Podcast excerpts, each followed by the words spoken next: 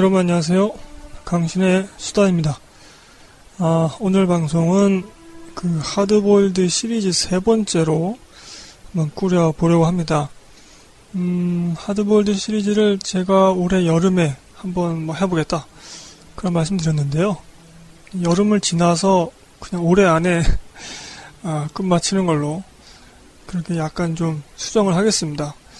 어, 여름이 생각보다 짧더라고요. 그리고 또 뭐 암살이나 뭐 협녀나 어, 최신 개봉작을 했어야 했기 때문에 시간을 내지 못했습니다. 음, 하드볼드 시리즈 첫 번째로는 박찬욱 감독의 복수는 나의 것, 그 다음에 두 번째로는 나홍진 감독의 황해, 어, 이두 영화를 다루면서 어, 하드보일드에서도 특히 어떠한 점들이 더 강조되었는가, 어떠한 요소들이 음, 복수는 나의 것 같은 경우는 어, 선악 판단, 도덕적으로 뭘 재단하고 뭐 그런 것이 좀 없었고 어찌 보면 좀 세밀한 그런 느낌이 있었죠. 그리고 나홍진 감독의 황해 같은 경우는 같은 하드보일드이지만 어, 욕망에 좀 더 충실한 그런 인물들이 나왔습니다. 그래서 제가 봤을 때 황해는 어, 치정극이다. 개병이 걸린 어, 이제 그렇게 표현을 해드렸었죠. 이번 소개해드릴 영화 어, 외국 영화인데요. 노인을 위한 나라는 없다. 이 영화 같은 경우는요. 하드보일드의 어, 또 원초적인 느낌, 뭐 욕망에 물들어 있는 그런 사람들 어, 그런 것들보다는 어, 또 황량한 느낌 그리고 무미건조한 느낌이 강조된 그런 하드보일드 영화다 라고 제가 말씀드리고 싶네요. 음, 제가 앞서 두 영화, 복수는 나의 것, 그리고 황해, 이 두 영화도 사실은, 아, 다른 장르, 혹은, 음, 다른 해석법으로 접근할 수 있고, 또 그것을, 아, 말씀해 드리는 경우도 있어요. 근데 저 같은 경우는 하드보일드 시리즈에 맞춰서 영화들을 하드보일드라는 스타일 혹은 하드보일드라는 장르의 아, 그 장르 틀에 맞춰서 설명을 해드리고 있는 거죠. 그 점 좀 양해해 주시길 바라고요. 어, 그렇기 때문에 이 영화도 하드보일드로 보지 않더라도 어, 다른 영화적 재미가 있을 수 있는 겁니다. 그런 말씀이고요. 제가 좀 말을 좀 어렵게 하네요, 지금. 쓸데없이. 자, 노예를 위한 나라는 없다. 어, 이게 하드볼드 시리즈에서는 첫 번째 외국 영화가 되겠고요. 제가 옛날에 이 영화 봤을 때 굉장히 재미없게 봤습니다. 이게 뭐냐 이게 이게 왜 그렇게 유명하냐 그리고 이제 코엔 형제가 유명한 감독이라고 하는데 이게 무슨 유명한 연출이냐 이게 아카데미에서도 상도 받긴 했는데 그 당시에 저는 굉장히 재미없게 봤고 기억에 남는 거는 이 영화 속에 나오는 그 악당 어, 하베르 바르뎀이 연기한 그 인물밖에 생각 안 났습니다. 그런데 제가 이제 하드보일드의 맛을 깨닫고 어, 이 하드보일드 시리즈를 준비하기 위해서 이 영화를 다시 봤는데 아, 굉장히 몰입하면서 봤습니다. 매우 재밌더라고요. 음, 제가 후반에 말씀드리겠지만 우리가 일반 상업 영화라고 봤을 때 주류 상업 영화라고 했을 때 여러 가지 영화적 장치들, 영화적 요소들이 쓰입니다. 뭐 우리가 쉽게 예를 들 수 있는 거는 뭐 특수 효과라든가 아니면 뭐 긴박과 넘치는 음악이라든가 뭐 복수는 나의 것이나 황해에서도 그런 음악이 적절히 쓰였었죠. 아니면은 뭐 어떤 멜로 라인이 있다거나 뭐 그런 식으로 여러 가지 요소들이 쓰이고 있는 거죠. 그러나 이 영화는 그런 요소들을 최대한 배제를 했습니다. 그래서 그저 황량하고 무미건조한데 그러한 어, 무대 위에 아주 강력한 캐릭터들이 서로 싸운단 말이죠. 그래서 이 캐릭터들이 싸우는 것을 중점적으로 봐야 되고 근데 또 어, 문제는 뭐냐면 이 두 캐릭터가 충돌할 때조차도 그런 영화적 장치가 영화적 별다른 요소들이 크게 쓰이지가 않았습니다. 어, 그럼에도 불구하고 긴박감을 넘칠 수 있는 연출. 아, 코엔 형제가 달리 코엔 형제가 아니구나. 그거를 느끼게 해 주었습니다. 음, 이 영화는 2008년에 한국에서 개봉을 했었고요. 122분짜리입니다. 그래서 보시기에 따라서는 좀 지루하게 느끼실 수도 있어요. 저도 이 영화 처음 봤을 때 굉장히 지루하게 봤거든요. 그리고 제가 좀 더 설명해 드리겠지만 토미리 존스라는 배우가 나오는데 이 영화 속에서 보안관 역할을 맡았죠. 그 인물이 나오는 부분은 살짝 좀 지루할 수가 있습니다. 근데 이 영화에서는 좀 무게를 잡아준다고 해야 되나? 그리고 어찌 보면 이 영화 속의 주제를 드러내는 그런 인물이기 때문에 또 가볍게 넘겨서는 안 된다고 생각합니다. 여하튼지 간에 뭐 122분이고요. 청소년 관람 불가인데 아, 잔인한 장면이 좀 나오긴 하네요. 아, 자극적으로 만들어 놓는다던가 그것이 없는 거죠. 그냥 그 화면을 아, 보여줄 뿐이죠. 여타한 자극적인 그런 느낌이 안 들게 말이죠. 예를 들면 황해 마지막 씬에서 그 늙은 어부가 시체를 바다에다가 황해에다가 이렇게 던지잖아요. 어떻게 보면 굉장히 좀 비정하고 비도덕적인 그러한 씬이잖아요. 그런 장면인데 그것을 아무런 선악 판단 없이 또 아무런 어, 인위적인 어떤 요소를 덧칠하지 않고 그대로 보여줄 뿐이죠. 그게 이제 하드보일드의 특징이라고 말씀드렸는데 이 영화에서도 그런 잔인한 장면들이 그런 식으로 담겨 있다. 말씀드리겠습니다. 이 영화는 어, 퓰리처 수상을 받은 적 있는 코맥 메카시란 작가의 동명 원작 소설이 있습니다.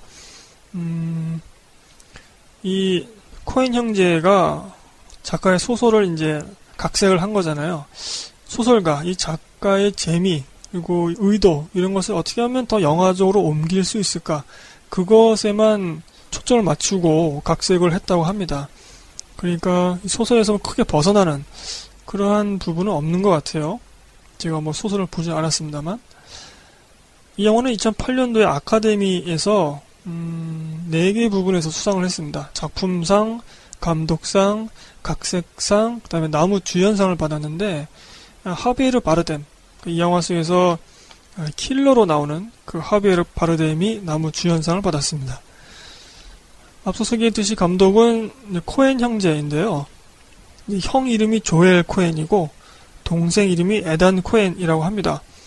어, 미국 감독 협회인가 제작자 협회인가 거기에서는 옛날에는 감독을 두 명을 쓸 수가 없었대요. 그 표기할 때 그래서 뭐 어쩔 수 없이 형 이름을 뭐 쓴다거나 뭐 그런 식으로 했는데 애초부터 이들은 둘이 함께 작업을 했다고 합니다. 함께 시나리오 작업도 하고 함께 연출도 하고 어, 그것을 인터뷰에서 제가 봤습니다. 이 둘이 직접 인터뷰한 게 있거든요.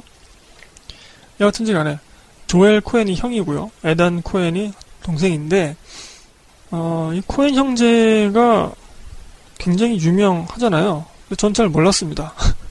아시다시피 제가 외국 영화, 외국 감독, 뭐 외국 배우를 잘 모릅니다. 어, 그래서 제가 딱히 이 감독의 좋은 작품이라든가 그런 것을 자세하게 설명을 못 해드리겠습니다. 그런데 제가 살펴본 바로는 어, 인터넷으로 검색해보니까 이 코엔 형제 작품의 특징이 그 장르의 관습 속에서 어떤 특정 비틀기를 하면서 어떤 새로운 영역, 새로운 쾌감을 선사한다고 합니다. 그러니까 우리에게 익숙한 장르 영화인데 그 속에서 뭔가 신선한 것을 보여준다는 거죠. 그것이 뭐 이야기 쪽일 수도 있고 아니면 연출 쪽일 수도 있고 아니면 인물이 어, 우리가 기존 장르 영화에서 보지 못했던 그런 새로운 인물이 등장해서 주요 분량을 차지할 수도 있는 거고요.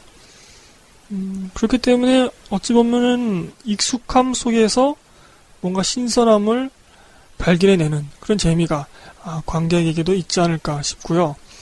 오늘 이 영화 노예를 위한 나라는 없다. 이 영화도 뭐 굳이 하드보일드 장르로 뭐 본다거나 그러지 않더라도 도망가는 자와 쫓는 자의 영화들인데 그 속에서도 이 감독만의 특유의 아, 특성이 그대로 담겨 있는 것 같다.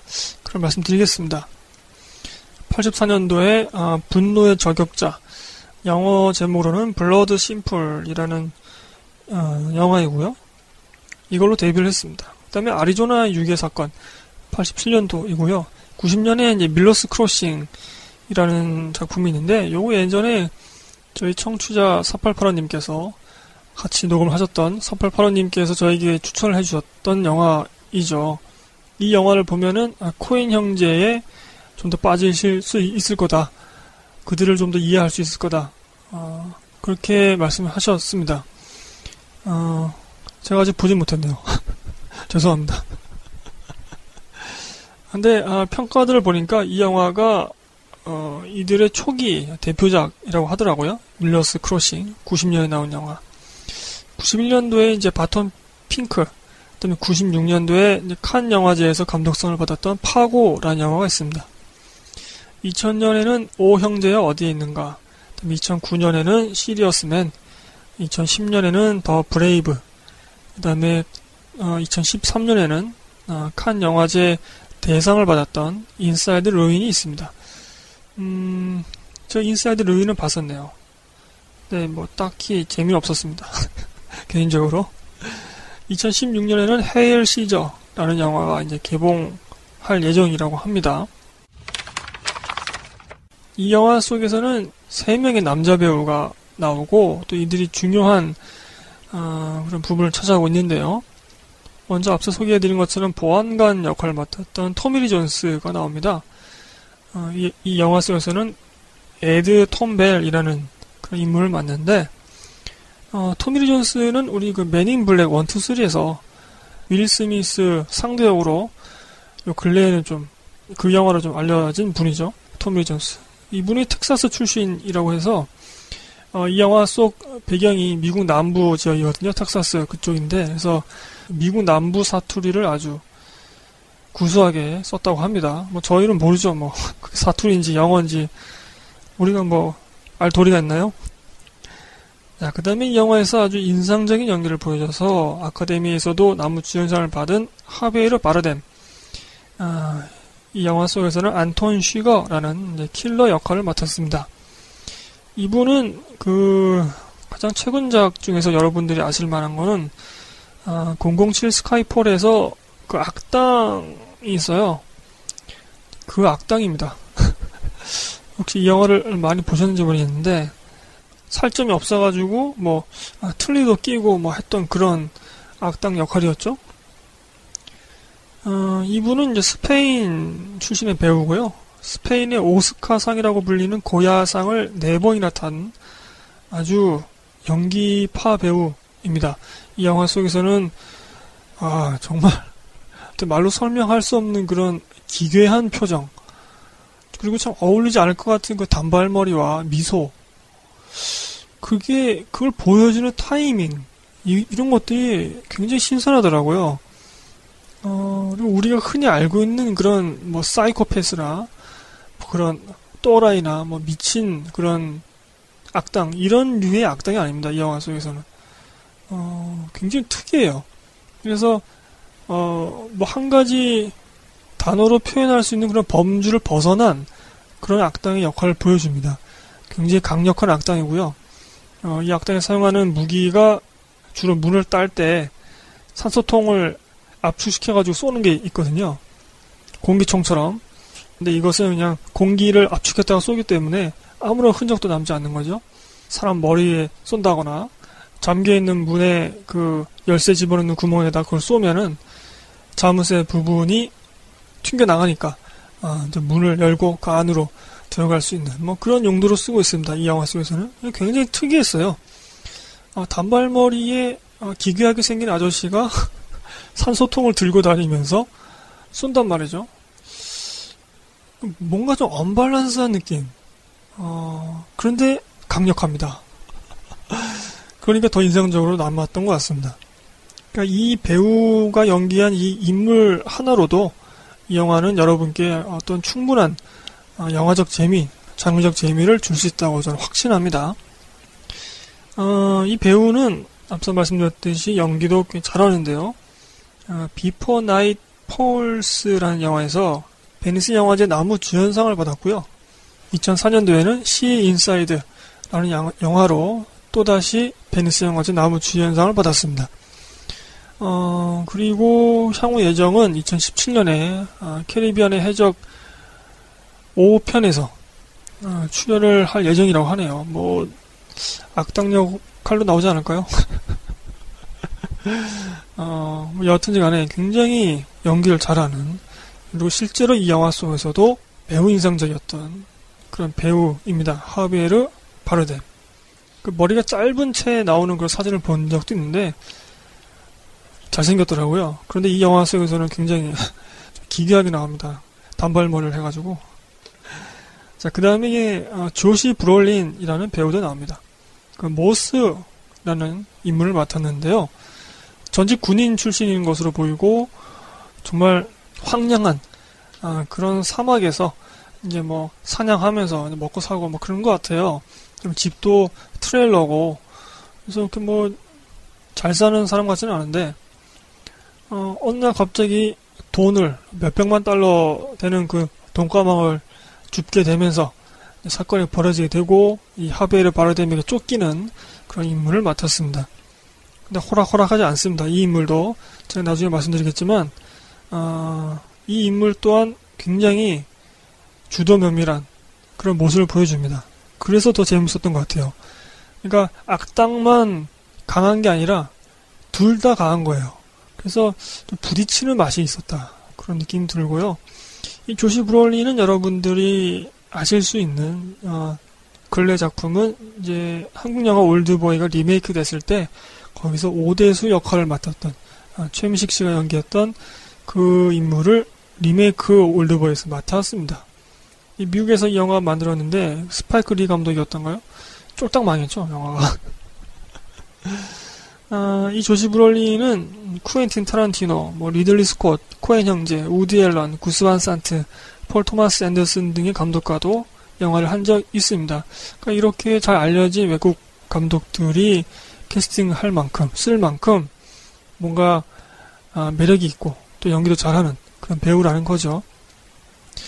이렇게 세 명의 남자 배우 토미 리 존스, 하비에르 바르뎀, 조시 브롤린 이 배우들이 영화에서 어, 이야기를 이끌어가고 있고요.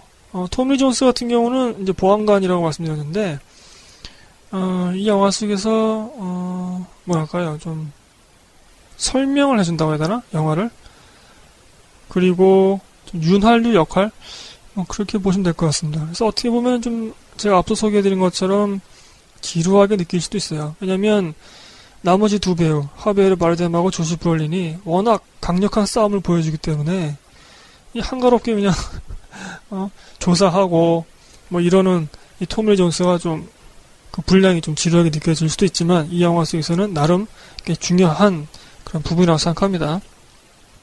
자, 그 밖에 이 영화 속에서 우디 헤럴슨이라는 또 배우도 나오고요. 어, 이 우디 헤럴슨은 어, 하비에르 바르뎀을 잡기 위해서 돈을 잃어버린 사람이 고용을 한 또 다른 킬러입니다. 그 다음에 그 밖에 뭐 가렛 딜러헌트라는 분도 나오는데요. 뭐 이 정도로만 어, 출연진을 아시면 될 것 같습니다. 자, 스토리를 소개해 드리도록 하겠습니다. 아, 스토리는 굉장히 간단합니다. 뭐 우리가 흔히 보았던 영화입니다. 뭐 돈가방을 죽게 되는 그래서 누군가는 이, 사람을 쫓고 또 돈가방을 주는 사람은 도망가는 뭐 그런 영화입니다. 앞서 말씀드린 것처럼 배경은 아주 황량한 사막이 있는 텍사스 지방이고요. 미국 남부 지방이죠. 멕시코와 국경을 맞대고 있는 그런 지역으로 나옵니다. 그러니까 이 영화가 이 영화의 첫 배경이 황량한 사막인데 이것이 또 어, 이 영화 속 스타일과 연출과 혹은 이제 하드보일드 그런 느낌과 매우 잘 어울린다. 그리고 영화 속에서 음, 여자 배우가 이렇게 큰 역할을 하지 않습니다. 남자들의 그런 거친 느낌 이것과도 꽤 잘 어울리는 거죠. 스토리 소개해 드리겠습니다. 자꾸 딴소리 하네요 제가. 자 영화를 시작하면은 토미 존스의 나레이션이 나옵니다. 그러니까 토미 존스의 나레이션으로 시작하고 토미 존스의 대사로 이 영화는 끝나게 됩니다. 그러니까 어찌 보면은 토미 존스가 이 영화 전체를 회상하는 것처럼 액자식 영화인 것처럼도 보이기도 합니다. 토미 존스가 이제 옛날 얘기를 해요. 자기 아버지도 뭐 보안관이었고 뭐 자기도 어렸을 때부터 보안관 역할을 했다. 근데 우리 어렸을 때는 보안관이 권총도 갖고 다니지 않았다. 그런 얘기를 합니다. 참 난데없는 얘기죠. 근데 이게 이제 이 영화의 음, 주제라고 해야 될까요? 이 제목하고도 좀 연관이 되어 있는 얘기인데 그래서 이걸 좀 기억해 두시길 바라고요. 옛날에는 보안관이 권총도 차지 않고 있었다. 그리고 화면이 넘어갑니다. 하베르 바르뎀이 어, 도로에서 어, 경찰에게 연행이 돼가지고 경찰서로 잡혀오죠. 하베르 바르뎀이 이 악당이 수갑을 차고 있는데 뒤로 팔을 꺾은 채 수갑을 채우잖아요. 그런데 그것을 어떻게 이 팔을 앞쪽으로 돌려가지고 어, 그 파출소 같은데 혼자 있는 자기를 잡아온 경찰을 죽입니다. 맨손으로. 아, 그때 보여진 그 연출, 카메라 움직임과 그 다음에 이 하베르 바르뎀의 표정 연기. 아, 정말 기가 막히거든요. 아, 요걸 조금 설명해 드리면, 경찰이 전화를 하고 있습니다. 화면이 조금씩 조금씩 그 인물을 클로즈업 합니다. 그래서 저 멀리에 있는 경찰 뒤에 있는 이 하베르 바르뎀이 서서히 손을 자유롭게 하는 것이 보이고 슬슬 이 경찰 뒤로 다가오는 것이 보이죠. 그럴 때 카메라는 점점 클로즈업을 해갑니다. 아, 이런 심플한 연출인데도 뭔가 긴박감이 느껴지는. 전체적으로 영화가 그런 식으로 연출되어 있습니다. 화려하고 막 현란한 그런 뭐 카메라 워킹 이런 건 필요 없어요. 솔직히 그런 건 필요 없다고 생각합니다, 저는. 이 영화는 아주 단순하면서도 효율적으로 긴박감을 잘 담고 있습니다. 음, 자, 그렇게 이 악당이, 이 킬러가 경찰을 죽이는 씬 바로 다음에 조시 브롤린이 아, 장총으로 사막에 있는 그런 야생 동물을 총으로 쏘는 그런 장면이 나옵니다. 그러니까 이 두 장면이 연결되는 게 뭔가 좀 저는 의미가 있다고 생각하는데 둘 다 총을 다룰 줄 알고 둘다 아, 살상 능력이 있는 만만치 않은 인물들이다. 이런 것을 보여주고 있다고 생각합니다. 여하튼지 간에, 이제 그렇게 황량한 사망에서 야생 동물을 총으로 쐈는데, 그게 또 잘 안 돼가지고, 이리저리 배회하다가, 핏자국을 따라서 갔더니, 아, 멕시코인들이 막 죽어 있는 거예요. 트럭들이 막 있고, 아, 이건 뭔가 이 멕시코 갱들이 서로 죽고 죽이다가 뭐 서로 그냥 공멸했구나. 그런 생각이 딱 드는 거죠. 음, 그래서 뭐, 혹시 살아있는 사람이 있나. 이리저리 가다가 이제 어떤 차에서 한 사람이 아직 숨이 붙어 있는 것을 보게 됩니다. 어, 이 사람이 계속 물을 달라고 해요. 아, 죽기 전에 이제 목이 마른가 보죠. 그 사람이 타고 있는 차의 트렁크를 보니까 마약이 쌓여 있는 거예요. 아, 마약이 있다면 돈이 있겠지. 라는 생각이 드는 거죠. 그래서 돈 냄새를 맡으면서 갑니다. 한 나무가 보이고 그 나무에 어떤 사람이 앉아 있는 게 보이죠. 내가 저 사람을 볼 수 있으면 저 사람도 나를 볼 수 있겠지. 그렇게 생각한 조지 브롤리는 한참 동안 이제 그 먼 거리에서 그 사람을 유심히 쳐다봅니다. 이런 신 하나 조차 함부로 넘어가지 않는 거죠. 이 조시 브롤린이 얼마나 주도 면밀하고 이런 분야에 있어서는 어쩌면 프로일 수도 있겠다. 그런 것을 암시하는 그런 아주 아주 작은 씬 하나입니다. 그걸로 관객에게 보여주고 있는 거죠. 근데 그 나무에 이제 앉아 있는 사람이 미동이 없는 거예요. 조시 블러리는 그제야, 아, 이 사람이 죽었구나 하고 다가갔더니 아주 커다란 가방에, 어, 100달러짜리로 빳빳한 새 지폐가 아주 수북하게 쌓여있는 겁니다. 아, 이게, 이게 웬 떡이냐. 그리고 이 사람은 이 고도를 가지고 오면서 그 나무에 기대어 죽은 사람의 아주 은빛 권총도 같이 가져오게 됩니다. 어, 소개해드린 것처럼 이 조시브론이 온 집은 트레일러 집이에요. 음, 그러니까 넉넉한 형편도 아니고 우리가 알고 있는 뭐 그런 전원주택, 미국의 전원주택 그런 곳에 살고 있지 않은 그런 사람이죠.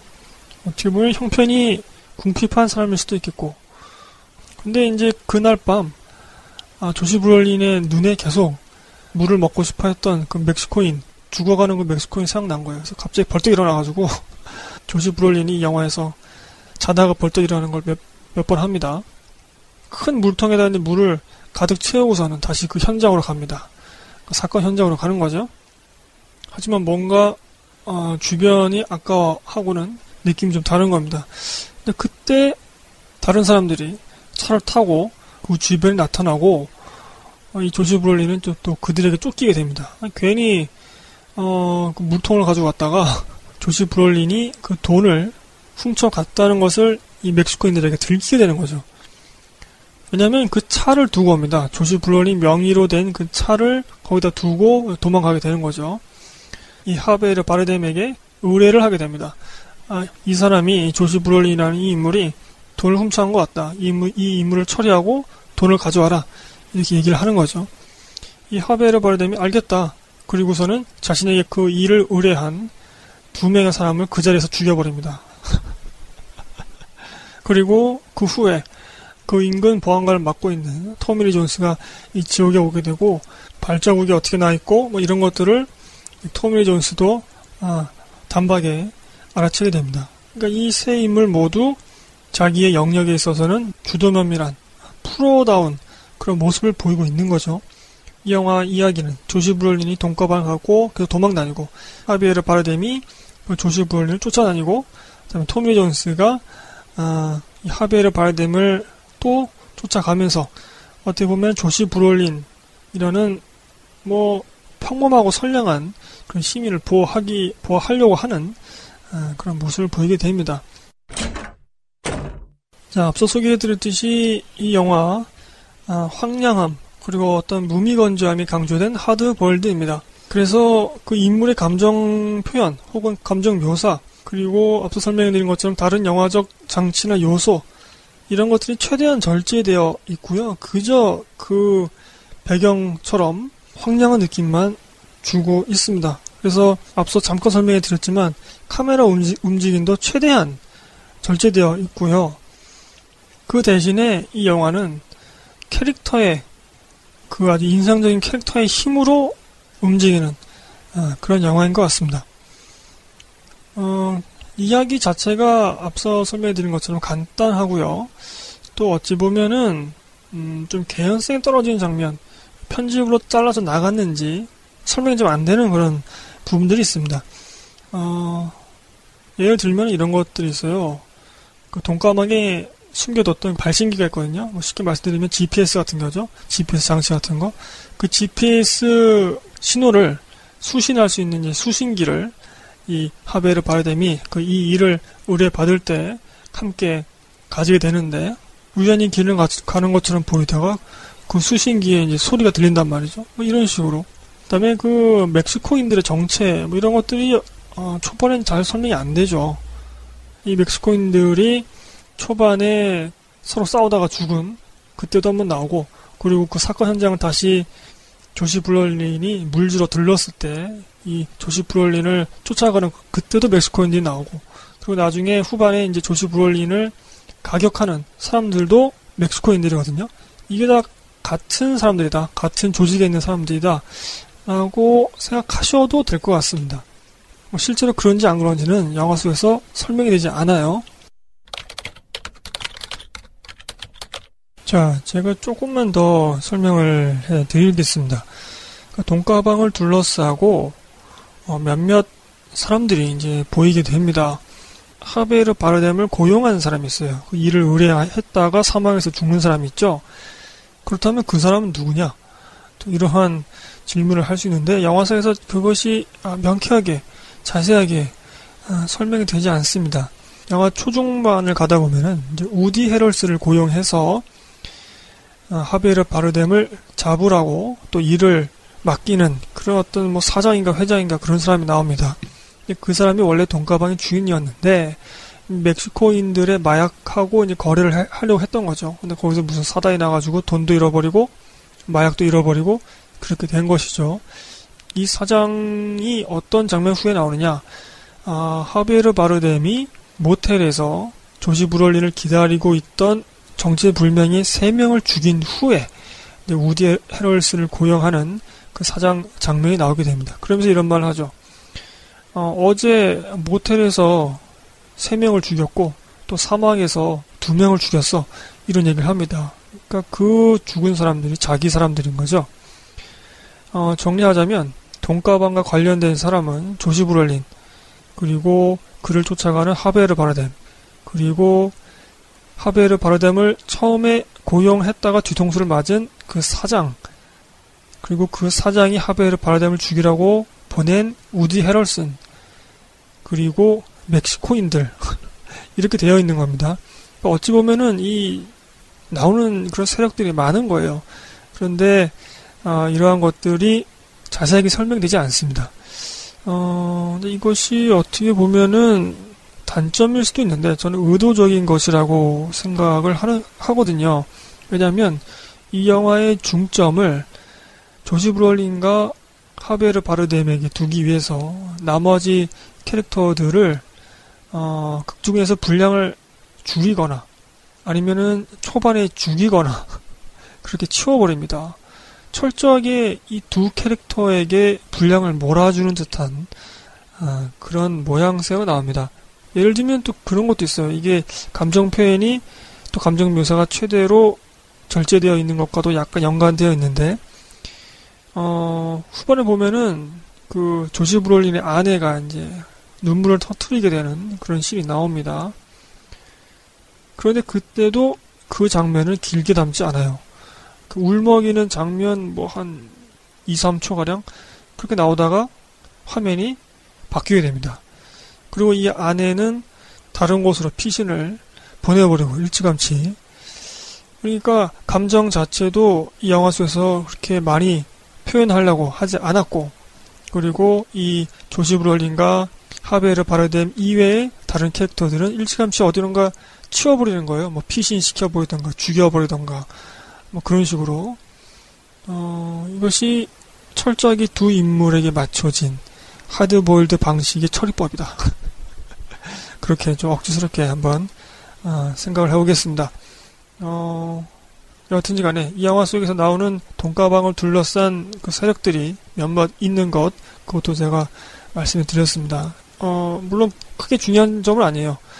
두 인물에게 그냥 집중해서 보시면 되기 때문에 그런데 간혹 헷갈리실 수도 있기 때문에 제가 좀 설명을 좀 지루하게 해드렸습니다.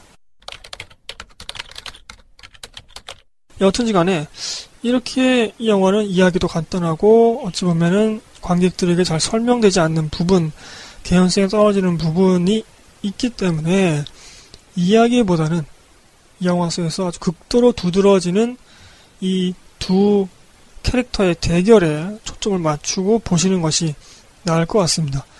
그리고 이때 이 두 캐릭터가 부딪힐 때 어떤 다른 영화적 장치, 영화적 요소, 뭐 배경음악이라든가 뭐 현란한 카메라 움직임이라든가 편집이라든가 이런 것들이 최대한 절제되어 있고요.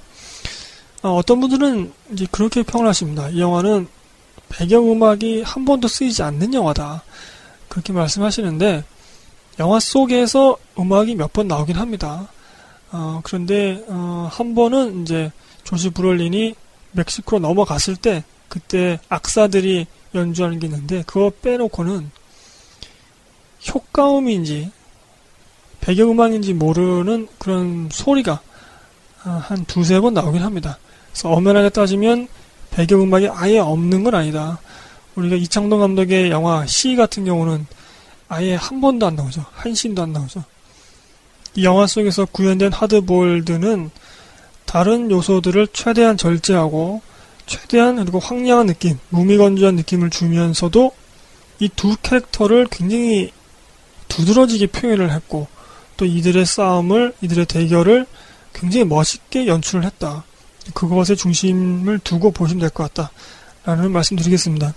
요것에 초점을 맞추지 않고 다른 것에 그러니까 우리가 일반적으로 생각하는 그런 이런 류의 영화들 쫓고 쫓기는 그런 영화들을 생각하시면 좀 실망하실 겁니다. 자, 앞서 제가 음, 하드볼드를 소개해드리면서 인물의 감정 표현, 뭐 감정 묘사 이런 것들이 최대한 절제되어 있다라고 말씀드렸습니다. 대신에 이 영화에서는 토미리 존스를 통해서 관객의 감정선을 유도하고 있습니다. 토미리 존스가 계속해서 불안한 그런 표정, 불안한 걱정 그런 것을 해요. 그러니까 초반에 나레이션이 나오는데 그 나레이션의 톤조차도 뭔가 좀 불안해하는 것 같고 염려로 가득 차 있는 것 같은 그런 톤입니다. 이것은 토미리 존스로 대표되는 어, 노인들의 걱정입니다. 극에서 나오는 모든 노인들의 걱정이에요. 영화 속에서 노인들이 아, 대사를 내뱉는 것이 몇 번 나오거든요. 예를 들면은 조시 브롤린이 자신을 쫓아온 하베르 바르뎀로부터 도망칠 때 히치 하이킹을 하게 됩니다. 그냥 도로에서 지나가는 차에 태워달라고 하는 거죠. 히치 하이킹을 하게 되는데 그때 이제 어떤 노인이 조시 브롤린을 태워주죠. 그때 이 하는 말이 뭐냐면 조지 브롤린도 좀 나이가 있어 보이고 이 사람은 실제로 좀 총을 개조한 채 다니고 있는 어찌 보면 전문 사냥꾼인데 이 사람한테 하는 말이 당신 같은 젊은 사람도 이러면 안 돼. 히치하이킹 같은 거 하면 안 돼. 위험하잖아. 라고 말을 합니다. 그러니까 히치하이킹을 해가지고 이제 목숨을 잃은 그런 사람들이 많이 있나 봐요. 미국에서는. 어찌 보면 굉장히 생뚱맞은 그런 얘기거든요. 저도 이 장면을 봤을 때 갑자기 왜 이 양반이 이런 소리를 하는 거야 어울리지 않게 라고 생각을 했는데 이 영화 속에 나오는 모든 노인들의 걱정을 아, 그런 식으로 또 표현을 하고 있는 겁니다. 그것이 또 이 영화 제목하고도 연결되어 있는 건데요. 이 영화 제목이 노인을 위한 나라는 없다이지 않습니까? 이것은 세상이 옛날 같지 않다. 그것을 좀 멋있게 바꾼 그런 문장이라고 생각하는데요. 점점 세상이 험악해지고 있고 악해지고 있다. 어, 그것을 이 영화 제목이 표출하고 있는 것이고 그리고 이 영화 속에 나오는 모든 노인들 토미 리 존스 그다음에 그 히치하이킹 해준 그 아저씨 그리고 영화에 나오는 다른 늙은 보안관 등등 해가지고 모든 노인들이 다 걱정을 하는 거예요. 옛날에 안 그랬는데 지금은 왜 이렇게 세상이 개판인지 모르겠어. 얘네 젊은이들이 왜 이렇게 험악하게 어? 이런 살인을 벌이고 말이야. 말세야, 말세. 뭐 이런 얘기를 하는 거죠. 그게 바로 이 영화의 제목의 의미입니다. 노인을 위한 나라는 없다. 세상은 점점 험악해지고 있다. 그것을 보여주기 위해서 이 두 캐릭터가 굉장히 강력한 모습으로 나오는 거죠. 어울리지 않는 단발머리에다가 산소통으로 사람 머리를 꿰뚫어 버린다거나 평범하게 사냥하면서 살고 있는 이 사람이 위험한 상황에 처하게 되고 이런 것들이 이 영화 속에 나오는 노인들이 보기에는 도저히 이해가 안 되는 거예요. 토미 존스가 이제 영화 후반에 가면은 정말 지친 표정으로 어떤 또 다른 노인을 만나게 됩니다. 어, 그 인물이 누군지 잘 모르겠어요. 전직 보안관인지. 여튼 간에 토미 존스의 친척인 것으로 그렇게 아, 유추가 되는데 이렇게 험해진 세상을 더 견딜 아, 자신이 없다. 뭐 이런 얘기를 또 하게 되니까 친척인 할아버지가 옛날에도 아주 이렇게 험악하게 죽었어. 그때나 지금이나 똑같은 것 같아. 그런 소리를 또 하게 됩니다. 그러니까 세상은 언제나 그 시대 사람들에 맞춰보면은 험악했다. 어쩌면 이 어, 친척인 그 노인은 아, 극단적인 어떤 허무주의 같은 것을 보여주는 것일 수도 있고 아니면은 오늘날 이렇게 험악해진 세상을 포기하는 것처럼 될 대로 되라 뭐 이런 식으로 옛날이나 지금이나 뭐 어? 세상 개판인 거 똑같은데 뭐 이런 식으로 생각하는 것처럼도 들립니다. 그만큼 오늘날 혹은 현 세대에게 실망을 했다는 거겠죠. 그래서 제가 앞서 말씀드린 것처럼 영화의 첫 신, 영화 처음 시작하면서 토미 존스의 나레시에 나오죠. 옛날에는 보안관들이 총도 갖고 다니지 않았어. 그 대사가 이렇게 연결되는 겁니다.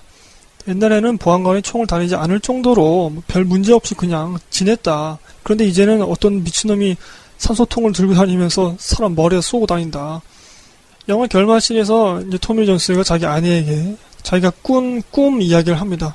그러면서 이제 아버지 얘기를 해요. 아주 보면은 그 토미 존스가 의지할 수 있는 아주 유일한 사람은 자신의 아버지인 거죠.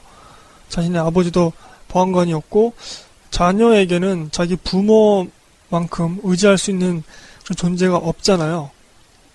그래서 아버지 얘기를 막 합니다. 아버지가 항상 나보다 앞서 가셔서 뭐 모닥불을 피워놓고 항상 준비를 해놓고 계셨어. 근데 이제는 아버지가 없는 거죠. 그리고 자기도 아버지 나이가 되고 어쩌면 아버지 곁으로 갈 수도 있겠다는 그런 생각까지 하게 되는 거죠. 그런 뉘앙스가 풍기게 됩니다.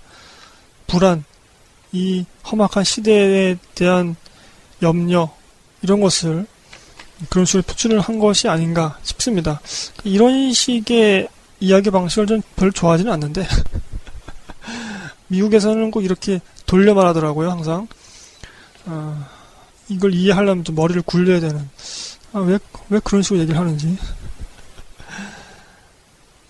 이 토미리 존스, 그리고 이 극에 나오는 모든 노인들의 걱정, 염려, 불안, 이런 것들이 관객의 감정선을 유도하고 있습니다. 정리하자면, 이 영화 속에서는 그 인물의 감정 표현, 감정 묘사, 그리고 여타한 영화적 장치, 영화적 요소, 그런 것들이 최대한 절제되어 있지만, 이 토미리 존스의 불안한 표정, 그다음에 걱정 어린 어떤 그런 대사들을 통해서 관객들에게도 그러한 정서를, 그러한 감정선을 전달해 주고 있다는 거죠. 그런데 참 아이러니하게도 재밌게도 어, 이 영화 속에 나오는 노인들은 그렇게 세상이 험악해진 것을 염려하지만 걱정하고 어떠한 노인의 어, 실수로 인해서 어, 주인공이 죽게 됩니다. 이게 참 아이러니하더라고요. 여기다가 뭐 억지로 해석을 붙일 수도 있겠습니다만 참 이것이 참 음, 아이러니했습니다. 어쩌면 참 재밌는 것 같기도 하고 미국 관객들은 이 토미 존스 분량 나올 때 뭐 폭소를 하면서 이렇게 재밌게 어, 보았다고 하네요. 웃긴 장면도 나오긴 하는데 정서가 많이 다른 것 같아요. 미국 사람들하고 그렇게까지 어, 폭소할 정도는 아니었는데 이 토미 존스가 이 영화 속 하드보일드에서 어떠, 어떤 기능을 하고 있는가, 어떠한 중요성을 갖고 있는가 이것을 한번 설명해 보았습니다. 자, 앞서 설명해 드렸듯이 이 영화는 두 캐릭터 하베르 바르뎀과 조시 블러린 이 두 캐릭터의 대결에 집중을 하시면 더 재밌게 보실 수 있다. 집중을 안 하시면은 재미가 없습니다.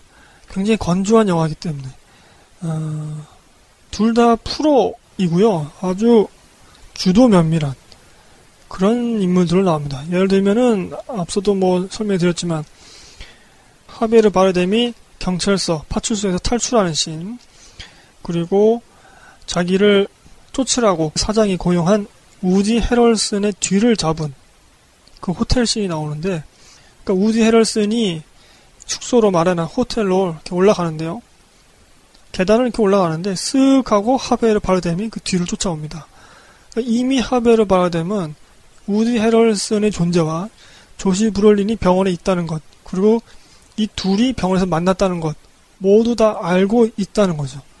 그것을 그 한 씬으로 영화에서는 보여주고 있습니다. 뛰는 놈 위에 나는 놈이란 얘기죠. 쉽게 말씀드리면. 그 다음에 조시 브롤린 같은 경우는 그 멕시코인들한테 쫓기면서 어, 개를 총으로 쏘는 씬이 있어요. 그 연출이 굉장히 인상적이었는데 그때 보여준 짧은 모습만으로도 이 조시 브롤린이 이런 상황 속에서도 당황하지 아니하고 아주 냉철하게 처리하는구나 이 상황을 그것을 보여주고 있습니다. 그리고 조시 브롤린과 하베르 바라뎀이 어, 떤 호텔에서 총격전을 벌이게 되는데 그때 보여주는 아주 신중한 모습. 어, 재밌게도 이 둘의 첫 등장이 모두 살상하는 살상하려는 장면 그것으로 영화 속에서 등장하게 되고요.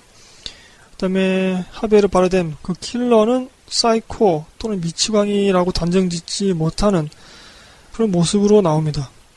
지나가다가 난간에 있는 그 새한테 권총 쏜다던가 뭐 이런 모습 보면 미친놈 같은데 자신이 부상을 입었을 때는 냉철하게 판단을 하고 거기서 도망친단 말이죠. 아주 이렇게 무지막지한 놈인데도 자신의 부상이 심각한 걸 알고 후퇴할 줄 아는 차가운 결단력도 있고 이 단발머리 아저씨를 어떻게 묘사할 수 있을까? 아, 영화 속에서 그 우유를 꺼내서 이렇게 놓는 장면이 있어요. 무자비한 킬러하고 우유하고는 어울리지 않는데 이런 언밸런스한 정말 부조화스러운 그런 모습들이 더 이 킬러를 좀 무섭게 만드는 것 같기도 하고 기괴하게 만드는 것 같기도 하고 어, 그렇습니다. 이 영화 속에서 이제 두 번 나오는 장면인데 동전을 던져서 자기 앞에 있는 사람을 죽일까 살까 결정하는 자신만의 룰을 이렇게 만든 거죠. 그래서 동전이 앞면이다 그러면 그 앞면을 맞힌 사람은 살려주고 못 맞춘 사람은 그 자리에서 죽이는 거죠. 우리가 흔히 어떤 미추광이 영화들을 보면은 동전이 그뭐 앞면을 맞추든 맞추지 않든지 간에 무작정 사람을 죽이잖아요. 그런데 이 킬러는 안 그래요. 앞면인지 뒷면인지 그걸 맞추면 그 사람을 살려줍니다. 이것도 좀 이상하더라고요, 저는. 굉장히 좀 아, 부조화스러운. 왠지 그냥 막 죽일 것 같은데. 자신만의 룰이 있어요. 근데 그 룰이 평범하지가 않아요. 그리고 우리가 일반 장르 영화 속에서 보아왔던 그런 킬러들의 모습, 킬러들의 룰은 아니란 말이죠. 참 신선했고요. 그다음에 이 어, 조시 브롤링 연기한 이 평범한 사냥꾼은 전직 군인인데 어, 총을 개조할 정도로 어떤 정말 전문적인 그런 총기에 대한 지식이 있는 거고 이 영화가 하드보일드로서 무미건조함이 강조된 그런 측면이 있고 또 감정 표현이 최대한 절제되어 있지만 이 조시 브롤린이 자기 아내를 사랑하는 것은 관객이 조금은 아, 다른 장면으로 다른 방식으로 느낄 수가 있습니다. 아내를 살리기 위해서 아내를 어느 곳으로 부르죠. 그래서 거기서 만나자라고 얘기를 합니다. 근데 그때 아내를 기다리면서 어떤 여자가 유혹을 합니다. 맥주를 한잔 해요. 뭐 이렇게 얘기를 해요. 우리 뭐 라면 먹고 갈래요? 이거랑 똑같은 표현이겠죠? 그러니까 아내가 올 때까지는 좀 시간이 있는데 돈도 많잖아요. 이 사람은 지금 몇백만 달러를 갖고 있잖아요. 근데 그 유혹을 이겨냅니다. 보기 드문 그런 우리 그 남자 영화 하면은 흔히 넘쳐나는 그런 배드신 예? 그런 것을 보여주지 않아요. 조시 브롤리는 그러니까 우리 예상을 또 엇나가는 거죠. 그리고 참 어처구니 없는 그런 동정심이 나오잖아요. 갑자기 자다가 벌떡 일어나가지고 그 죽어가는 멕시코인이 물 달라고 했던 그 생각이 떠올라가지고 물을 한 바가지 그냥 떠가지고 사건 현장에 다시 갔다가 이 사단이 나는 거 아닙니까? 어처구니 없는 동정심이 있어요. 정말로 어떻게 보면은 평범한 사람이다. 단지 이 사람이 사냥꾼이고 전직 군인이었을 뿐이죠. 그리고 그 몇백만 달러의 그 돈에 눈이 뒤집혔을 뿐이죠. 이 두 사람 모두 어떤 프로다운 그런 모습이 있지만 조금 더 천천히 뜯어보면 이런 차이가 있다라는 말씀 드리겠습니다. 여튼 간에 이 영화는 이 두 캐릭터의 대결에 집중해서 보시면 더 재밌다라는 것을 꼭 기억해 주시길 바랍니다. 자, 인상적인 장면을 말씀드리면서 어, 방송 마치겠습니다. 음, 어떻게 보면 인상적인 연출이라고도 할 수 있겠네요. 제가 앞서 잠깐 설명해 드린 것처럼 그 조시 브롤린이 이제 멕시코인들한테 쫓기다가 개를 총으로 쏘는 장면이 있습니다. 그 장면이 이 인물의 냉철한 판단력 그런 것을 보여주는 장면이기도 하지만 그때 그 연출이 아 정말 좋더라고요 저는 급격하게 편집을 해가지고 장면을 쪼개는 것이 아니라 개가 뛰어오는 장면 그리고 이 인물이 총에서 물기를 터는 장면 이것만을 번갈아 보여주면서 어떻게 보면은 아무런 그런 긴박감이 느껴지지 않아도 될 텐데 그냥 개가 한 마리 오는 거잖아요. 그런데도 불구하고 이 두 장면을 계속 번갈아 보여주면서 엄청난 긴장감을 선사합니다. 아, 이 연출이 굉장히 좋았어요, 저는. 그냥 개일 뿐인데, 저 개가 저렇게 무서울 수가 있나. 아, 물론, 그 이제, 훈련받은 맹견이기 때문에, 무섭긴 하겠지만, 아, 무서운 걸 무섭게 보여주는 것도 전 능력이라고 생각합니다, 정말로. 어떤 감독들은 무서운 거를 무섭게 보여주지도 못해요. 정말 큰일이죠. 자, 또 다른 장면은 그 호텔 총격신입니다. 이건 아주 이 영화 속에서 굉장히 유명한 장면인데요. 음, 몇 번을 돌려봤는지 몰라요, 저는. 어느 호텔에서 이제 또 묻게 됩니다. 그래서 호텔 카운터에서 이렇게 얘기를 하죠. 누구든지 오게 된다면 자신에게 알려달라. 경찰은 아니다. 그러니까 자기가 불법을 행한 건 아니다. 그렇기 때문에 안심하고 나에게 알려달라. 그러면서 올라가게 됩니다. 방에서 자다가 또 벌떡 일어나가지고 그 킬러가 자기를 어떻게 쫓아왔을까 궁금 삼켜 보다가 자기 돈가방에 이제 GPS 장치 위치 아, 송신기가 있을지도 모른다는 생각에 이제 그것을 뒤지다가 발견하게 됩니다. 아 이것 때문에 내 위치를 알게 되었구나. 이제 그것을 딱 아는 순간에 그 호텔 복도에서 이상한 소리가 나는 겁니다. 아 이건 뭔가 심상치 않은데 누군가 왔다는 건데 자기에게 전화로 알려주지 않았네. 그 카운터에 있는 사람이 카운터에 전화를 해보죠. 내선 전화로. 이때 바깥에는 그냥 전화벨 소리가 그대로 울릴 뿐입니다. 뭔가 심상치 않은 것을 느낀 이 조시 브롤리는 자신이 개조한 총을 꺼내서 침대에 걸터 앉고요. 그때 삐걱삐걱대는 소리가 들리면서 뭔가 삐삐삐삐 하는 소리가 들리는 거예요. 송신기 소리죠, 그게. GPS 송신하는 소리. 이때 조시 브롤리는 자기 방에 있는 불을 끕니다. 자기 방문 앞에 누군가 딱 우뚝 섰는데 지나쳐 가는 거예요.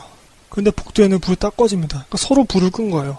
서로 아주 주도면밀하게 지금 뭔가를 꾸미고 있다는 거죠. 그리고 나서 막 총격신이 일어나고 조지 브롤린이 또 창밖으로 튀어나오고 뭐 이런 장면이 나오거든요. 이때 보여주는 그 카메라 움직임이 굉장히 정적입니다. 그러면서도 이 조시 브롤린의 움직임을 그러니까 몸 전체를 다 보여줘요. 그래서 발 하나 움직이는 거, 손 하나 움직이는 거, 세세한 움직임을 전부 담으면서 그것이 이 인물이 얼마나 집중하고 또 얼마나 긴장하고 있는가 그것을 보여주게 됩니다. 그리고 서로 총격신을 할 때에도 두 인물의 움직임 예를 들면은 어떤 인물이 어떤 위치에서 총을 쐈는가 그것을 관객이 알 수 있는 그런 매우 정적인 화면을 보여줍니다. 어떻게 보면 뭐 정적이라고 말할 수도 없겠지만 우리가 그동안 보아왔던 총격신에 비하면 굉장히 정적인 화면 연출이고요. 그럼에도 불구하고 이 두 인물 간의 대결이 매우 긴박감 있게 그렇게 전해지고 있다는 거죠. 아, 그것이 꽤 인상적이었습니다. 음, 예를 들면 이제 돈가방을 창밖으로 던지는데 돈가방을 창밖으로 던지고 조지 부얼린이 창밖으로 나가려고 하고 그 다음에 창밖으로 나온 조지 부얼린이 막 땅에 내디들려고 할 때 방에 들어온 악당이 총을 쏘고 그래서 유리창이 깨지고 이런 일련의 상황들이 매우 정적인 화면, 그러나 매우 정확하게 관객에게 보여준다는 거죠. 그래서 어찌 보면은 이 영화는 어, 어떤 뭐 현란한 그런 것이 없이 어, 몸이 건조한 그런 하드볼드의 느낌, 오히려 그것이 더더욱 이 영화 속 두 인물을 두드러지게 만들고 이 인물들의 대결이 좀 더 강조되게 만들고 있다. 이게 참 아이러니한 것 같아요. 매우 정적인데 이 영화 속 인물들이 매우 임팩트 있게 그려진단 말이죠. 어떻게 이게 가능한가? 아, 모르겠습니다. 음, 여튼 간에 저는 이 두 씬이 가장 인상적이었고요. 뭐 그 밖에도 어, 이 두 인물이 워낙 악당은 악당으로서 멋지고 도망가는 사람은 도망가는 사람으로서 멋지고 어수룩하지 않아서 좋았습니다.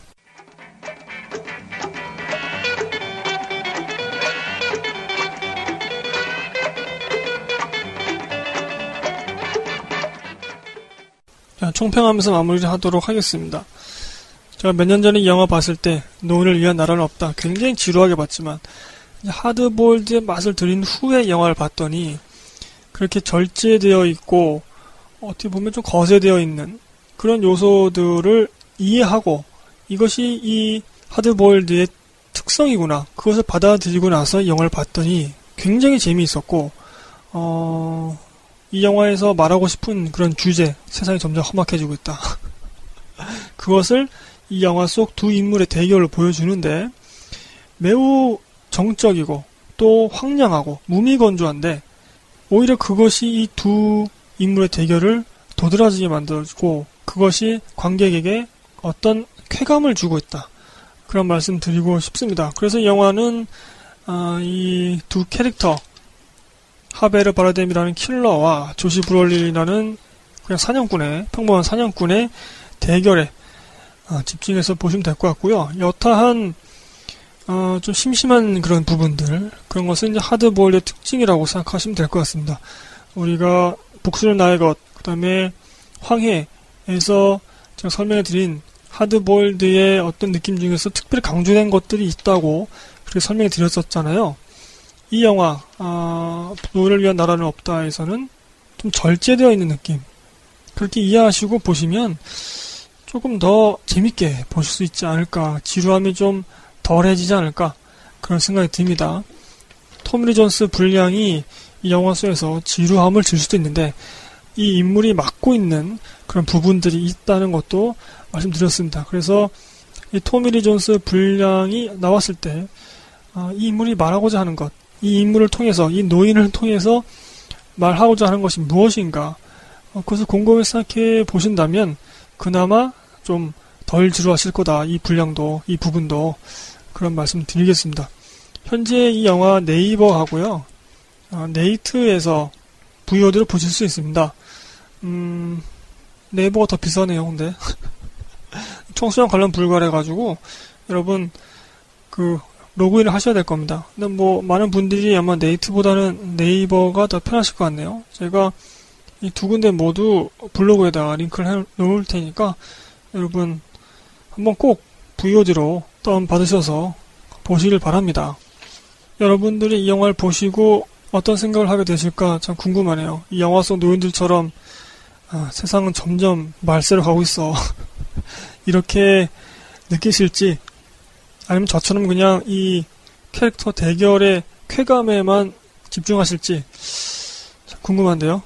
음, 여튼간에 뭐 하드보일드로서 참 손색이 없다고 생각하고요.